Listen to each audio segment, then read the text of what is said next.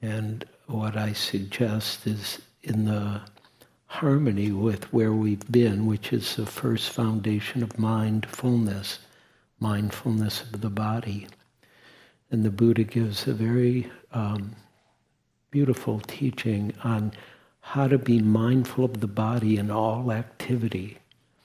And then he describes the different activities to be aware of the body when sitting, standing, walking, lying down, when um, moving one's limbs, when uh, eating, when defecating, when urinating. And, and he, there's a little more to it, and, he, and then he continues, he said, be mindful of the body while speaking and listening. And so, for right now, I want you to be mindful of your body while you're listening, and I'll be mindful of my body while I'm speaking. And it's a little more complex than sitting silently and being mindful of your body and the breathing, but it's doable. And it's a and if you build this capacity, if you build this muscle to be mindful of your body right now while there's some interaction, it'll serve you 24 7 because we do a lot of speaking and listening, as I'm sure you've all noticed in your lives.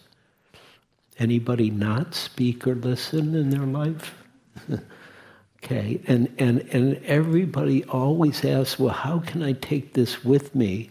And I'm suggesting it's right here, and I'm going to continue to talk about the here-ness, but it's right here. It's just be mindful of your body. And you don't have to think about it. Just feel the aliveness that's sitting in your seat that is listening to me and comprehending me. And you can even think about it while you're being mindful of your body. You can be aware of your body while the words are happening and your reaction to the words are happening. So play with it right now. It's something I practice all the time. And I've done it for so long, mostly I don't even have to remember to do it. It just does itself because I'm aware of the, the aliveness that is speaking or listening that's right here.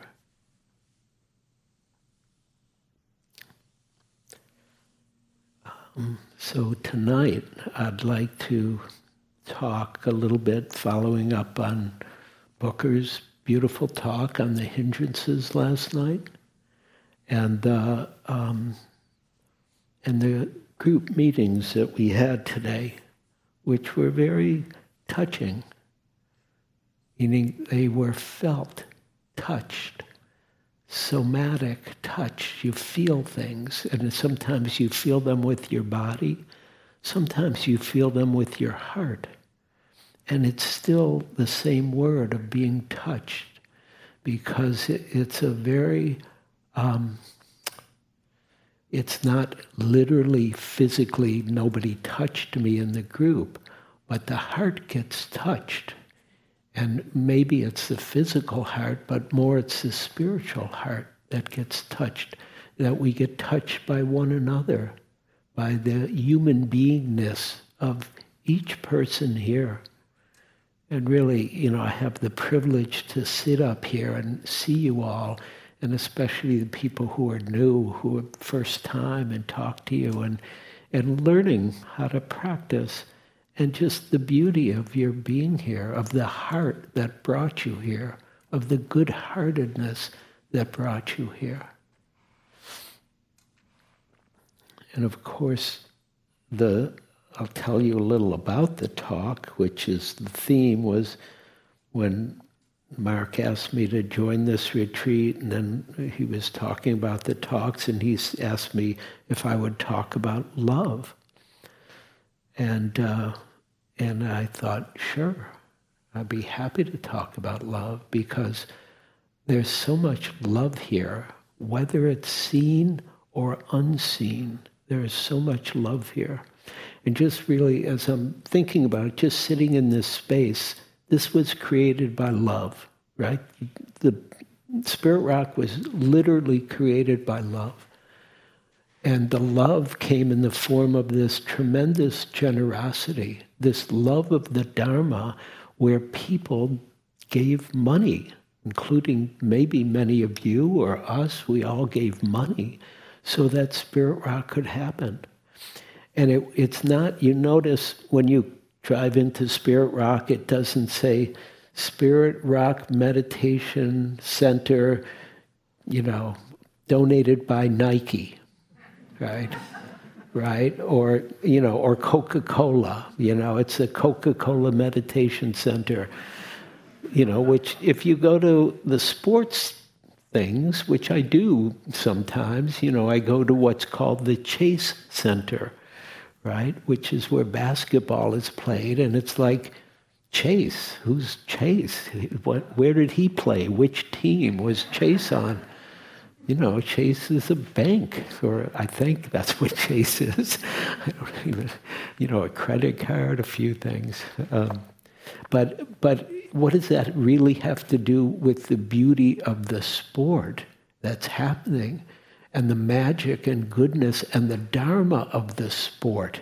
Where people are giving their best, are dedicating their lives and their heart to whatever sport they've been practicing all their life and then they're playing it and it's, it's totally it's like meditation.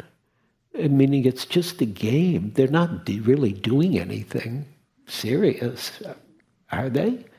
Like and i love i'm a big sports guy but i don't take it too seriously you know except when the warriors lose i take it seriously. But but actually not too seriously because it's a game and it's beautiful what they do and how they've developed their skills and the samadhi that comes with any sport or any art. You really have, they are not thinking about what happened last week while they're playing the game. They're not thinking about, you know, three years from now, what, where am I going to be? They're, all you do is you're right there, here, now. And that's what we're doing here. We're not really doing anything, as we've said, right? There's nothing to do except be here. And that's a fierce game in a certain way. It's an unfamiliar game for most of us. We haven't had many years of training in little league and then in, you know, college and then in the semi-pros and you know, but but you're you're definitely in the semi-pros right now. For those of you who are new, this is semi-pro meditation center.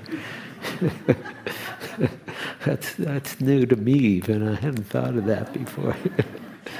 uh, so when Mark asked me to talk about love, I thought about and I do think, what do I love? And I love the Dharma. Really, I love the Dharma and I could, I could talk about that probably for years.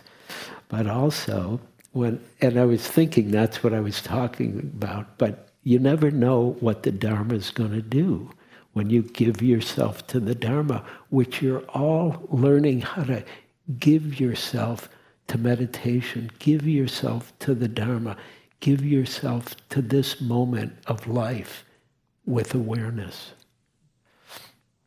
And um, uh, so I thought I would talk about loving the Dharma, but then I did the, I, I love, I love, right? So we're going to be talking about love. I'll tell you, I love the early morning sitting. It's my favorite sitting. It, almost everywhere I've sat, whether I'm teaching or, or um, I'm sitting a retreat, I love the early morning sitting because on retreat I get up very early and I'm here at, you know, I don't know, 4.30 in the morning or 5 o'clock in the morning. Nobody's here, you know, or a couple people, but it's quiet and it's sweet and it's just, and it's just here. But even even at 6:45, yeah, I think that's when we sit this morning.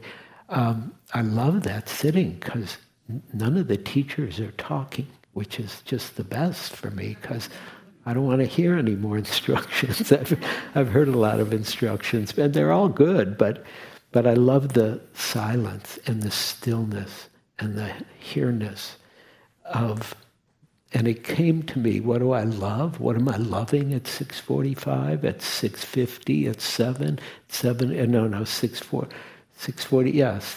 No, no, it's 615 is thank you. So 615, 620, 630, 645, 650.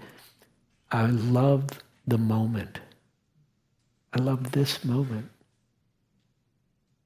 And and it's it's true. I'm not just kidding or saying something that sounds good. I actually love the moment.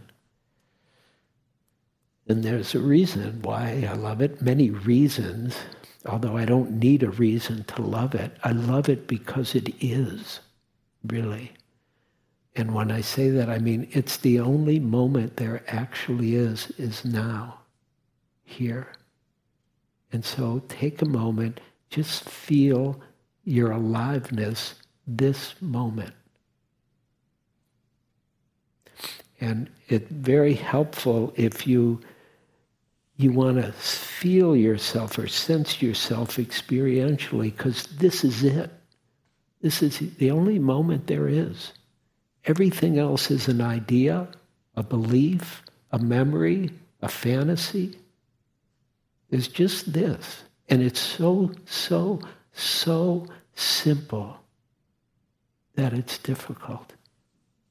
We're so used to, been trained to, attached to ideas, beliefs, what happened, what should happen, what we're going to do later, what we're going to do after we leave the retreat. Anybody start thinking about that yet and telling everybody how great or horrible your retreat was? You can, you know, you can already plan it. But it takes you away from this moment now unless you're aware of thinking and being aware that you're thinking about the future because you're not in the future and you're not in the past. You're here. And what we're doing here, all the instructions we're giving about supporting you, and really I'm, I'm all of you, each of you, to be here, because this is your life now. This is it. Hmm. I'm, I'm somehow reminded of sometimes I'm asked to uh, you know, I'm technically I'm a I'm a priest, I guess. I'm a I don't forget what they call us. Minister, thank you. they call us a minister. I'm not I'm not that identified with it, believe me, but but they call us so I can do marriages and I've done many marriages and I did a marriage for a good friend of mine who's also a teacher and a another tradition, and his wife, who's her own teacher, and a whole nother thing. And I and I and we and they got up there and they're looking and we're starting the ceremony, and I just felt like this is it. Right? And that's what I said. It wasn't on what I planned to say. This is it. Because this is the moment they were getting married. There'll be no other moment when they're getting married. They did all the planning and all, they did all this future doing, and they're going to remember it, but this is it. This moment, they were actually becoming one in a certain way. And that's part of what we're learning how to do here is to get here and become one with what's alive here in a way that's skillful that's kind, and that's, that supports awakening to see what's the truth of what's here in any moment. Mm. So if it's if this is it, if it's all right here, then what happens to you right now if you give yourself to that reality? If you become aware of what's here right now. Whatever it is that you're aware of, if you're not in your thoughts of the past or the future, what's here right now?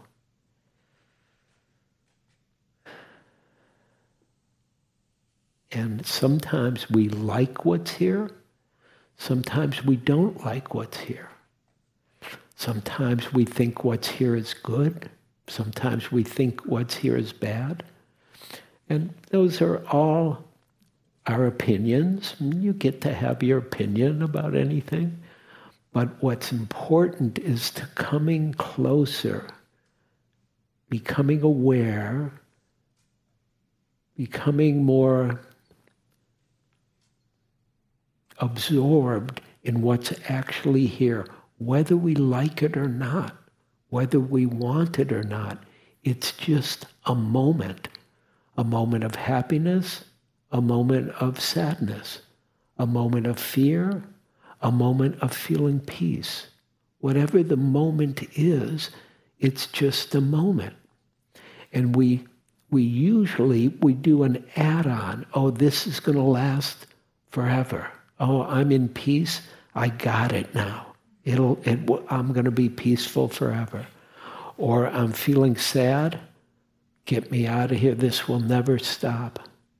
Those are just ideas. Those are add-ons to what's happening in the lived moment. And we want to keep getting closer, become more intimate with what's alive and happening here and be aware of it with a heartfelt awareness, the loving awareness that Mark named the retreat. Mm.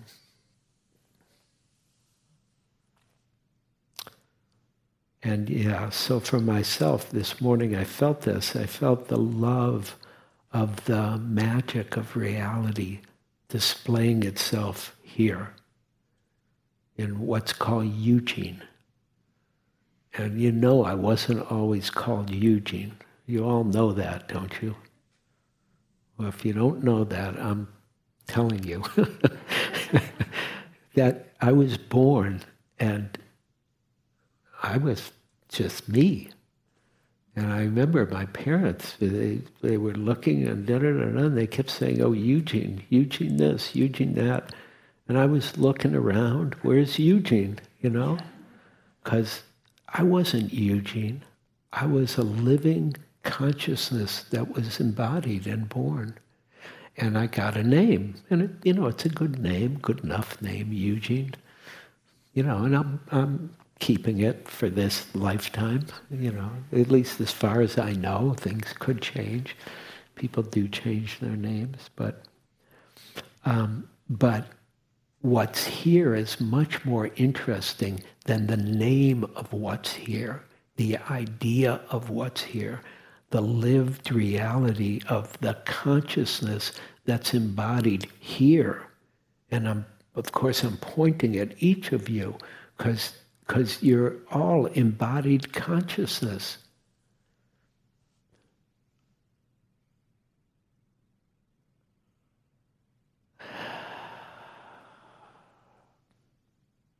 And so part of what we learn to do here is to let go or relax and just be here right now with this moment of experience. And of course, one of the great um, mentors of people, uh, many people at Spirit Rock and in the world, wrote a very famous book, you know, some long time ago now, 70 years ago, something, Be Here Now, Be Here Now, right? That's the whole show, right? For spirituality, be here now. Ram Dass, who was, his original name was Richard Alpert. Yeah, I think that's right and he was uh, a therapist originally who worked with Timothy Leary. And he took a lot of acid and he liked it. And, but he didn't want to have to keep taking it, so he started looking for a teacher and found a teacher in India. And then the teacher, all the teacher taught him about was love. That's what he got taught. And then he ended up this really kind of amazing being, uh, Ram Dass really full of love. And people have been going, did you go see him in, in Hawaii at all? No. Yeah, a few of my friends went and saw him. I didn't see him, but, but he touched me anyways with his presence, even in his work, in his words, in his, and the little bit of video that I've seen of him. I mean, he just, he just loved because that was part of what it meant to wake up And it's part of what it means for us to wake up here is for our hearts to begin to open and to be in touch with the love that brought us here. Mm. Um,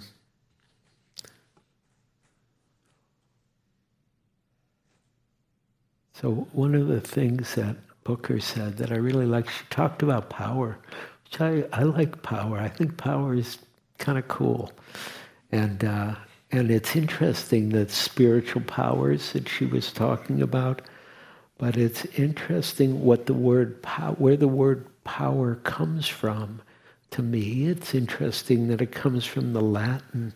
It means to be able. To be able to be here now is a power. And it's a kind of hidden power. We don't realize it's a power until we learn how to be here now. And then we start to see the power of presence. Actually, let me say it a little better. We, un- we start to understand the power of being present, which can lead to true presence, to the presence of heart and mind, to the presence of being, to what's sometimes called our true nature or Buddha nature, which you could also call presence, which is not just our ego identity or our personality, but more the essence of who and what we are. And that is good, in my humble opinion, and sometimes less than humble opinion.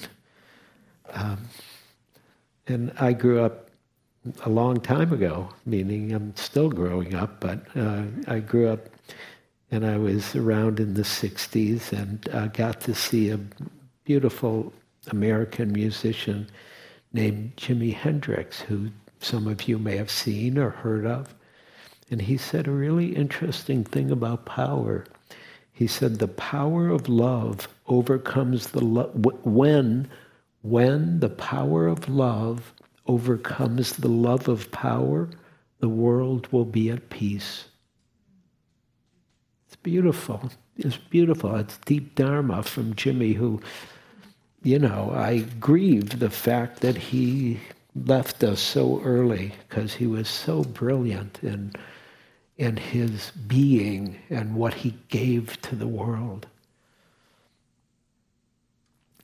So, so power, other people from other places, not musicians, other lineages, not artistic, also talked about power.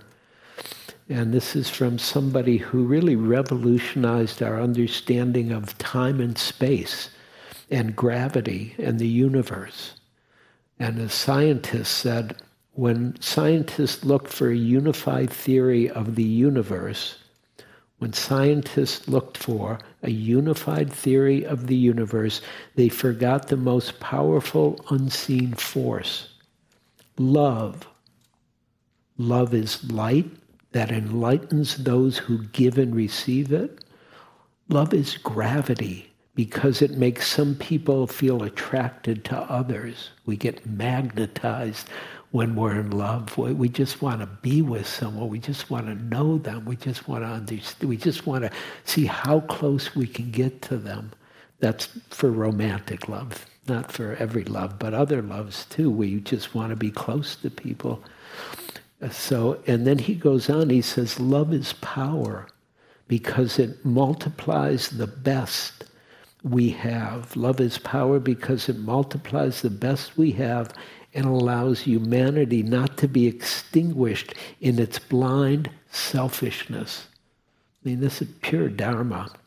He, and he goes on, he says, Love unfolds and reveals. For love we live and we die.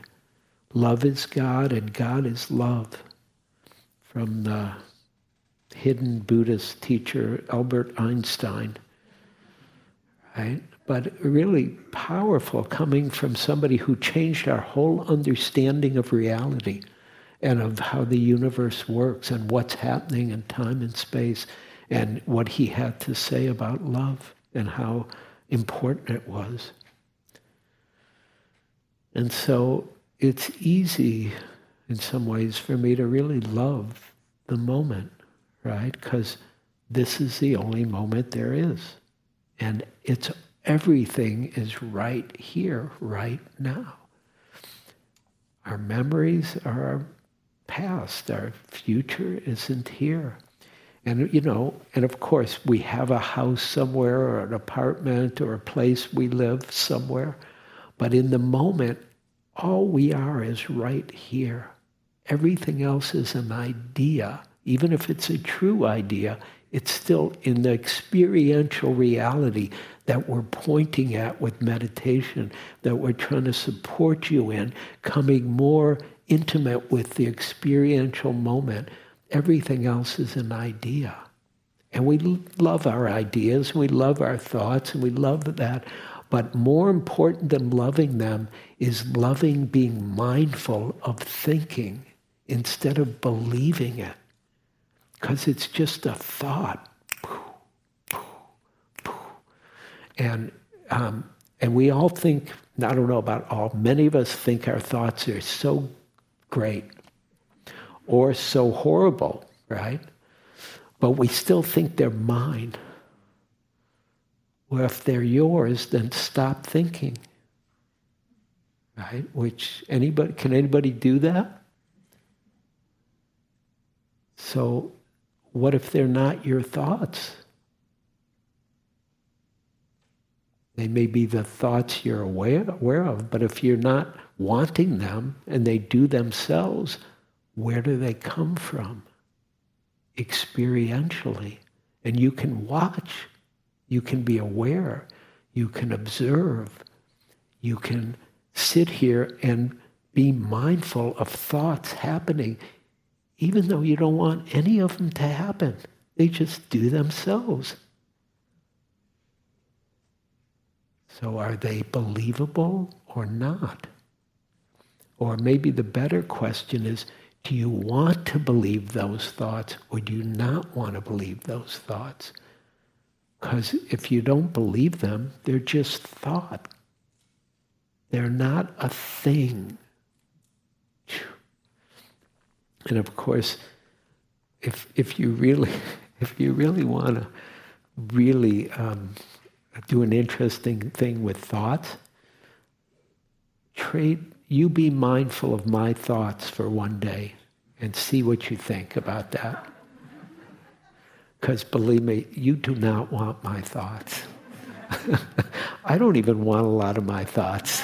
I mean, every once in a while I have a really good thought or a really interesting thought or a fun thought, but mostly they just do themselves, even if I would rather they were quiet. And so you could have almost all of my thoughts free, no charge, not even dana. I'll give them to you. Pure generosity. Uh, so,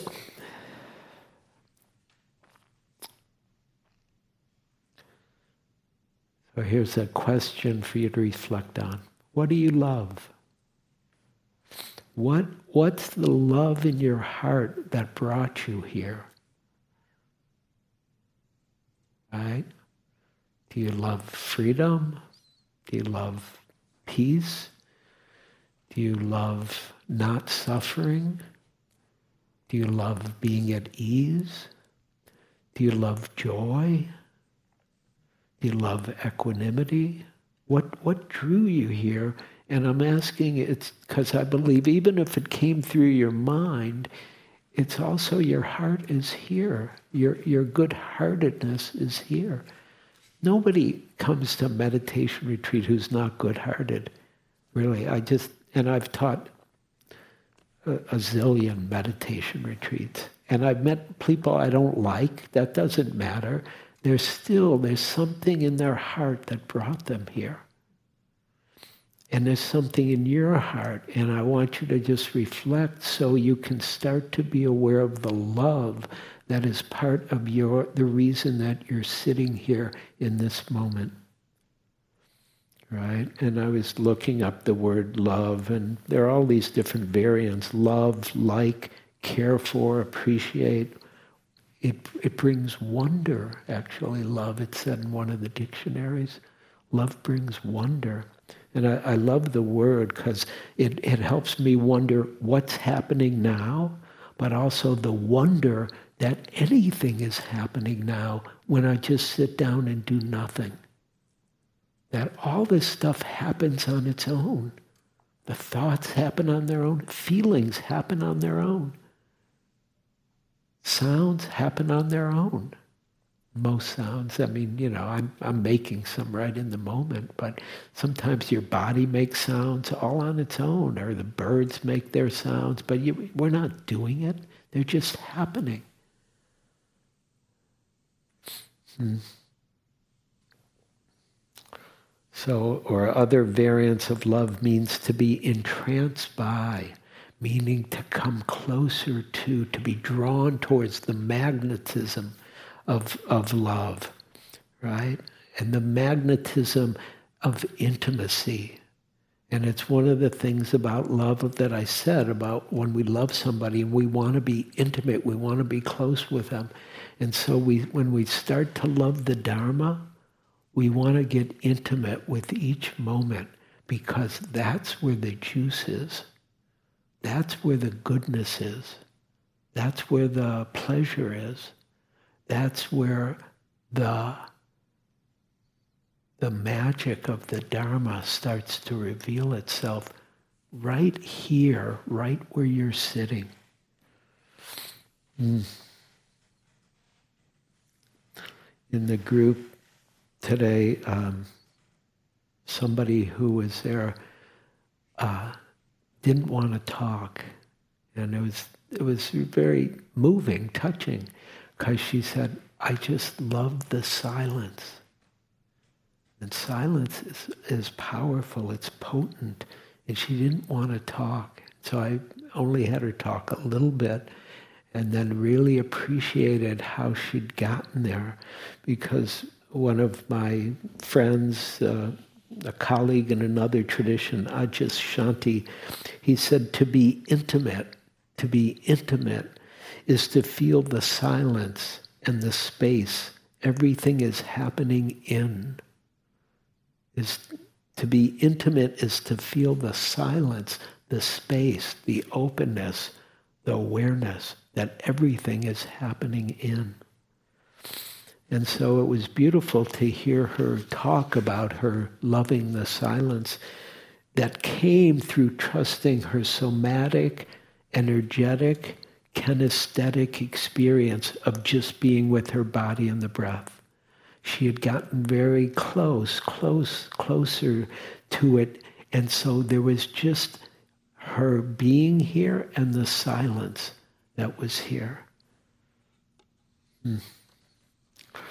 And it's part of the paradox of practice that I, I, I, we want you all to be aware of, which is that the Dharma, I meant to take a, bring some Dharma books in. We have all these great Dharma books, tombs of Dharma books from the Pali Canon, and the Buddha said this, and the Buddha did this, and the Buddha stories, and little stories, and long stories, and all this stuff. And it's, you know, it's good to look at once in a while. But, uh, but the whole Dharma is right here. The whole Dharma is right here, it's right where you're sitting. And really, I'm quoting one of my teacher's teacher, Munindra Ji, who used to say, the whole Dharma is sitting right here. And it's true. You know, everything in, in all those books, what those books are pointing at, is sitting right here. And this is where we discover it, is by your being present and staying aware in the moment, giving yourself to the moment, devoting yourself, which is another word, subset word about love is devotion. Devote yourself to the moment for one day and see what happens. Can change your whole life. Even for, for a couple hours, if you really devote yourself just to the moment now and be here and get closer and become intimate with your body and your breathing can change your experience of reality really forever. the other nice little way of thinking about it, the whole Dharma is right here, is said this came from another tradition. I'm trying to remember who it's from, the Christian tradition.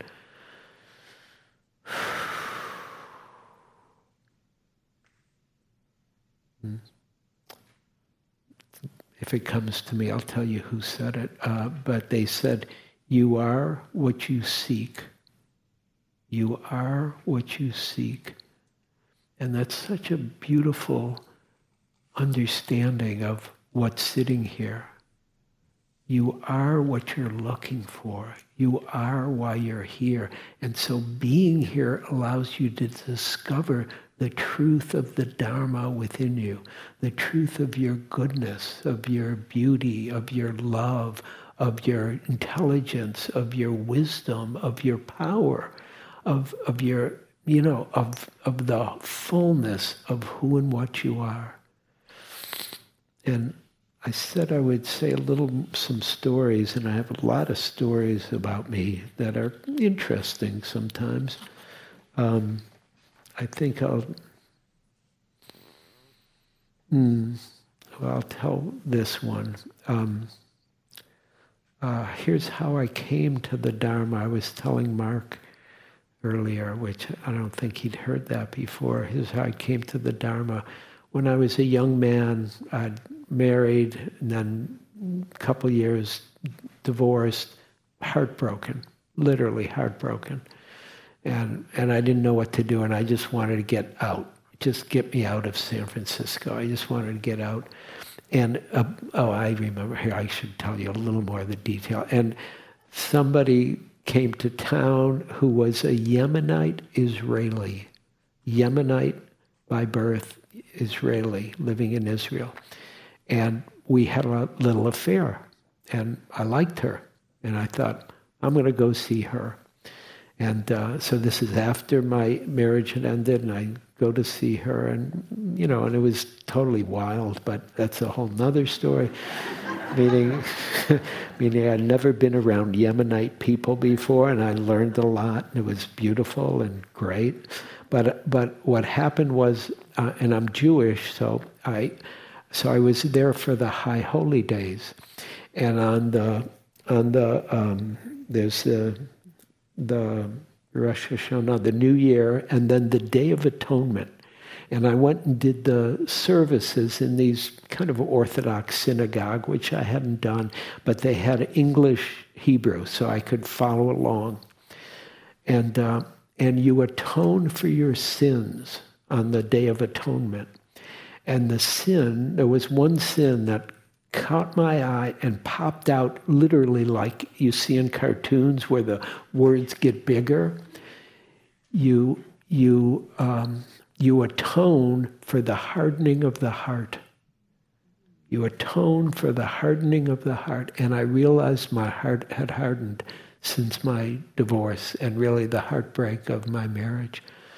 And, uh, and I was, I was I was struck like, okay, that's that got me really because I got it, and I didn't like that my heart had been harder, hardened. And then at some point later, after I left this woman's village and I was in Jerusalem and um, I was I was at the what's called the Wailing Wall, which is a very holy wall in Judaism, and you're supposed to go there and you pray there. And I'm not a big prayer, but okay, it's an, it's ancient and it's holy. So I went there, and you put your hands on the wall and you pray. And so I thought, okay, what do I want to? What do I want? I want what do? And so I asked, what do I need to do to unharden my heart? And I got an answer which, believe me, I did not expect. I mean, I'm at the Wailing Wall in Jerusalem, and I'm asking God to, you know, how do I unharden my heart? And I get an answer. And here's the really funny part, or at least I think it's funny. It's not the answer I wanted. Because the answer was meditate. And I'm like, meditate. I was, I was a hipster musician, hippie. I was like, I was not into meditating. I didn't care about meditating, and I was Jewish. Jews don't meditate, anyways, at least back then. And and uh, but that's what God said. So what are you going to do? You know, I mean, that much I knew. If you get a message at the Wailing Wall, listen. Really, no, this is true, totally true story. And so I got home and, and I didn't even, I had no idea where do you go meditate. And I, but, but I did know one semi spiritual person, which was my masseuse. God bless her, and uh, said, Where can I meditate? And she knew some guy, and she sent me to see him, and he was totally a New Age guru, and I hated him. Really, I hated I went there, and there were, you know, like 500 people in the room, and they were all clean shaved and clean dressed. And, and I, well, I'm going to tell you, this is personal again, but if you would have seen the bubble in my head of what I was thinking, because I was this real hipster, snotty kind of hipster, um, before there were even punks, this was. And, and, uh, and, I, and I looked around at all these like clean cut people with this guru kind of guy. And I thought, oh, these people have never gotten laid, you know. And that was my, you know, because they just didn't have any, any something juice, in my opinion, you know.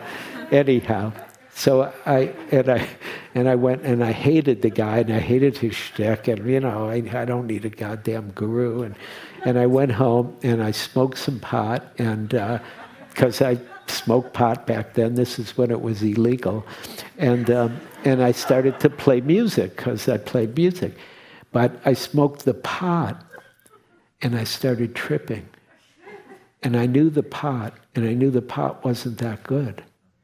And I thought, oh, if this guy had an effect on my pot, I'll go back, even though I didn't like him. This is, this is a totally true story. And so I went back the next week, and same thing. I hated him. I hated the scene. I didn't. I didn't like it. Okay, get me out of here. Go home. Smoke the pot. Same pot. Nothing happened. No, no, like really, I didn't even get high this time.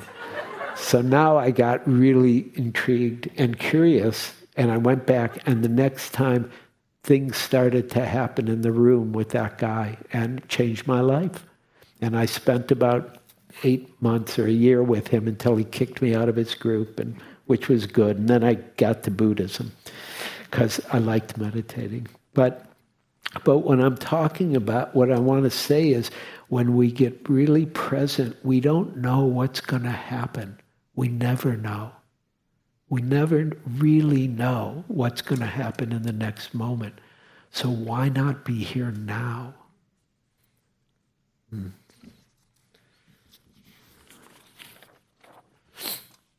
Hmm.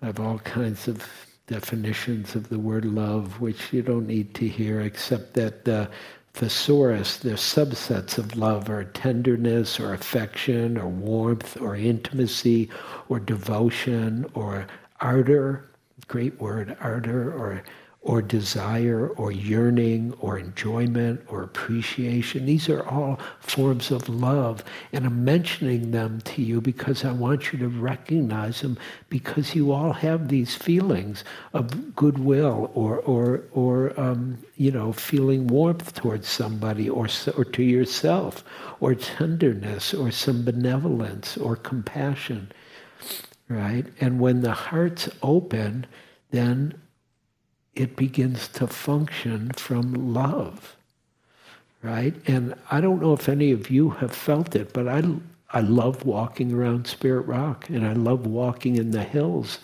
and just nature and the love of the earth. And it's not even the love of the earth, I, we have to save it or take care of it, or it's just loving the aliveness that's here. Just the, the plants and the trees and the flowers and the weeds and the leaves on the ground and the colors and the shapes and the space and the the aliveness of the earth itself is lovable. And so the love comes, and even if you just like it, remember that's a form of love. So I'm saying all this because I want you to become aware of your own heartfelt love that is right here, that's right here. Mm. And uh,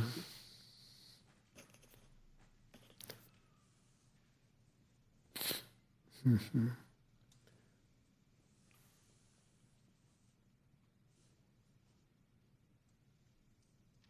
I'm just looking at the timing because I want to go over time. Right? Mm.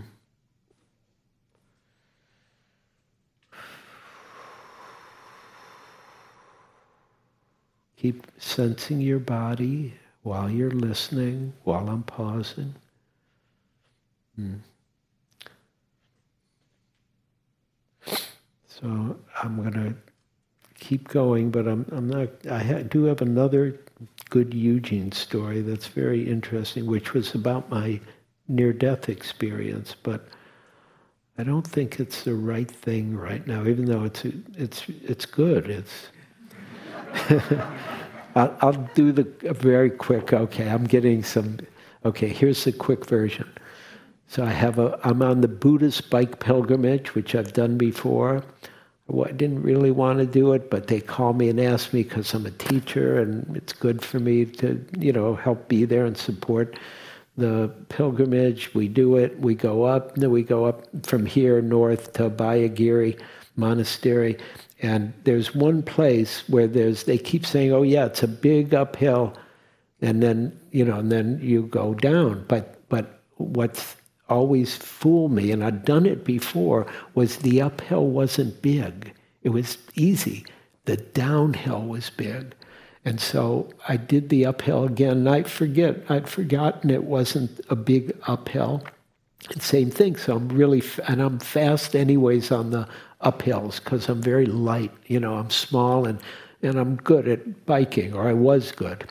And so I went up, coming down very fast, the bike had a shimmy, lost control, boom, brain injury, helmet on, all that stuff. Five weeks in the hospital, five weeks in three different hospitals. The first week, they didn't know if I would live or not.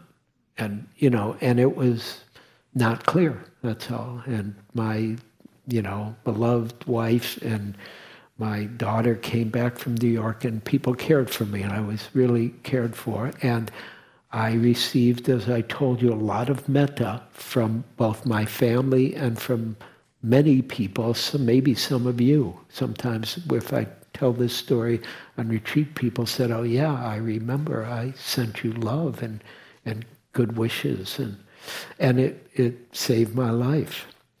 But what was interesting was I got totally unplugged with the brain injury. Like, seriously. I, w- I was like a baby at first and could barely, I mean, people came. Were you there, Mark? Were you in the hospital? Yeah. And they would come and they would say, Do you know who this person is? And I would or I wouldn't, but, uh, you know, and, and the doctors would ask me a question. They'd say, Do you know where you are? And I knew where I was. I would say, I'm here. That's all I knew. I mean, really, but this is true. And of course, it wasn't funny then, but it was true. But people have a lot of stories who heard what I said because I said some really good things, even though I was totally unplugged. In other words, my brain and my usual Eugene self reflective identity wasn't there.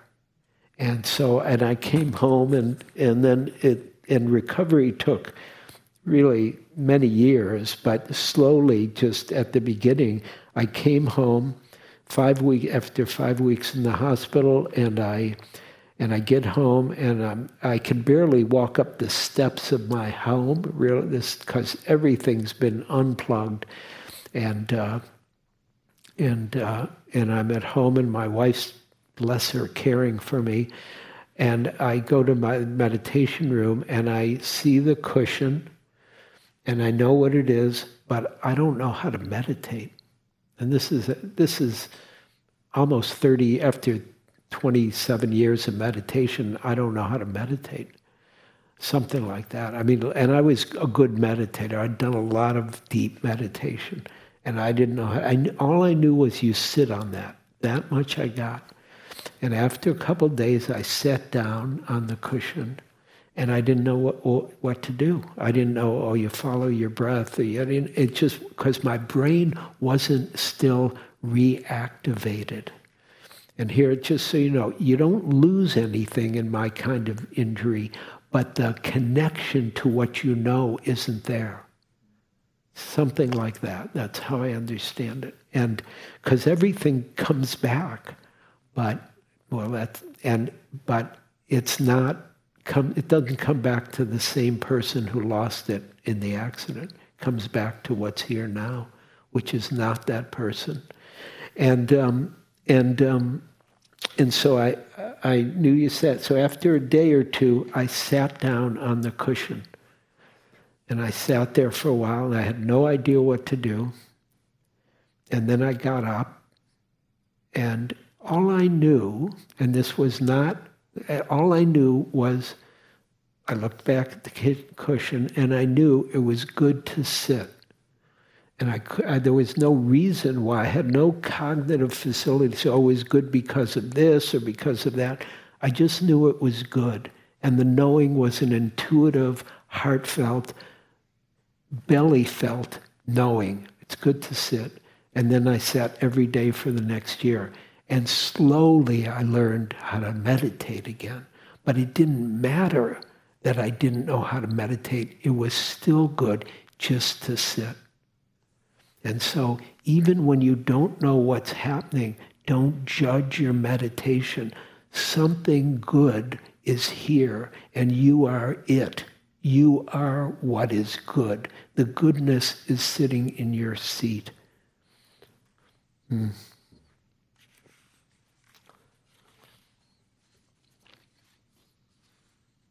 And then just because of time, I'll end with um, something. Mm. Well, I'll end with the Buddha from the Sam, Samyutta Nikaya, one of the beautiful books of the Pali Canon. The Buddha said, It is in this way that we must train ourselves and I believe I said that, that this is a training meditation. We're training ourselves to be present in this moment with this breath, with this body, with this heart, with this mind, with this awareness. Buddha said it is in this way we must train ourselves by liberation of the self through love. By liberation of the self through love. We will develop love. We will practice it. We will make it both a way and a basis, take our stand upon it, store it up, and thoroughly set it going. So let's sit for a moment before we end. And sit mean be very relaxed. You don't have to sit formally. You can, you can if you want, but you can, you can just relax and be aware of what's here right now in this moment.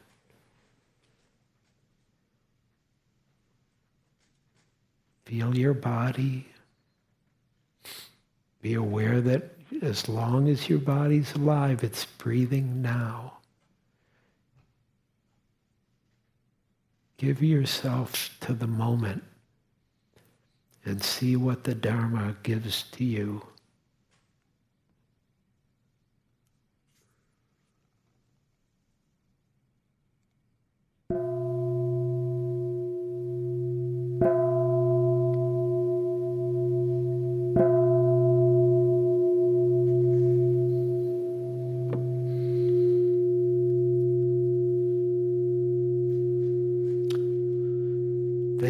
for your kind presence. Please feel free to go out before I'm done because I'll be slow getting out of here. So you, you can leave now.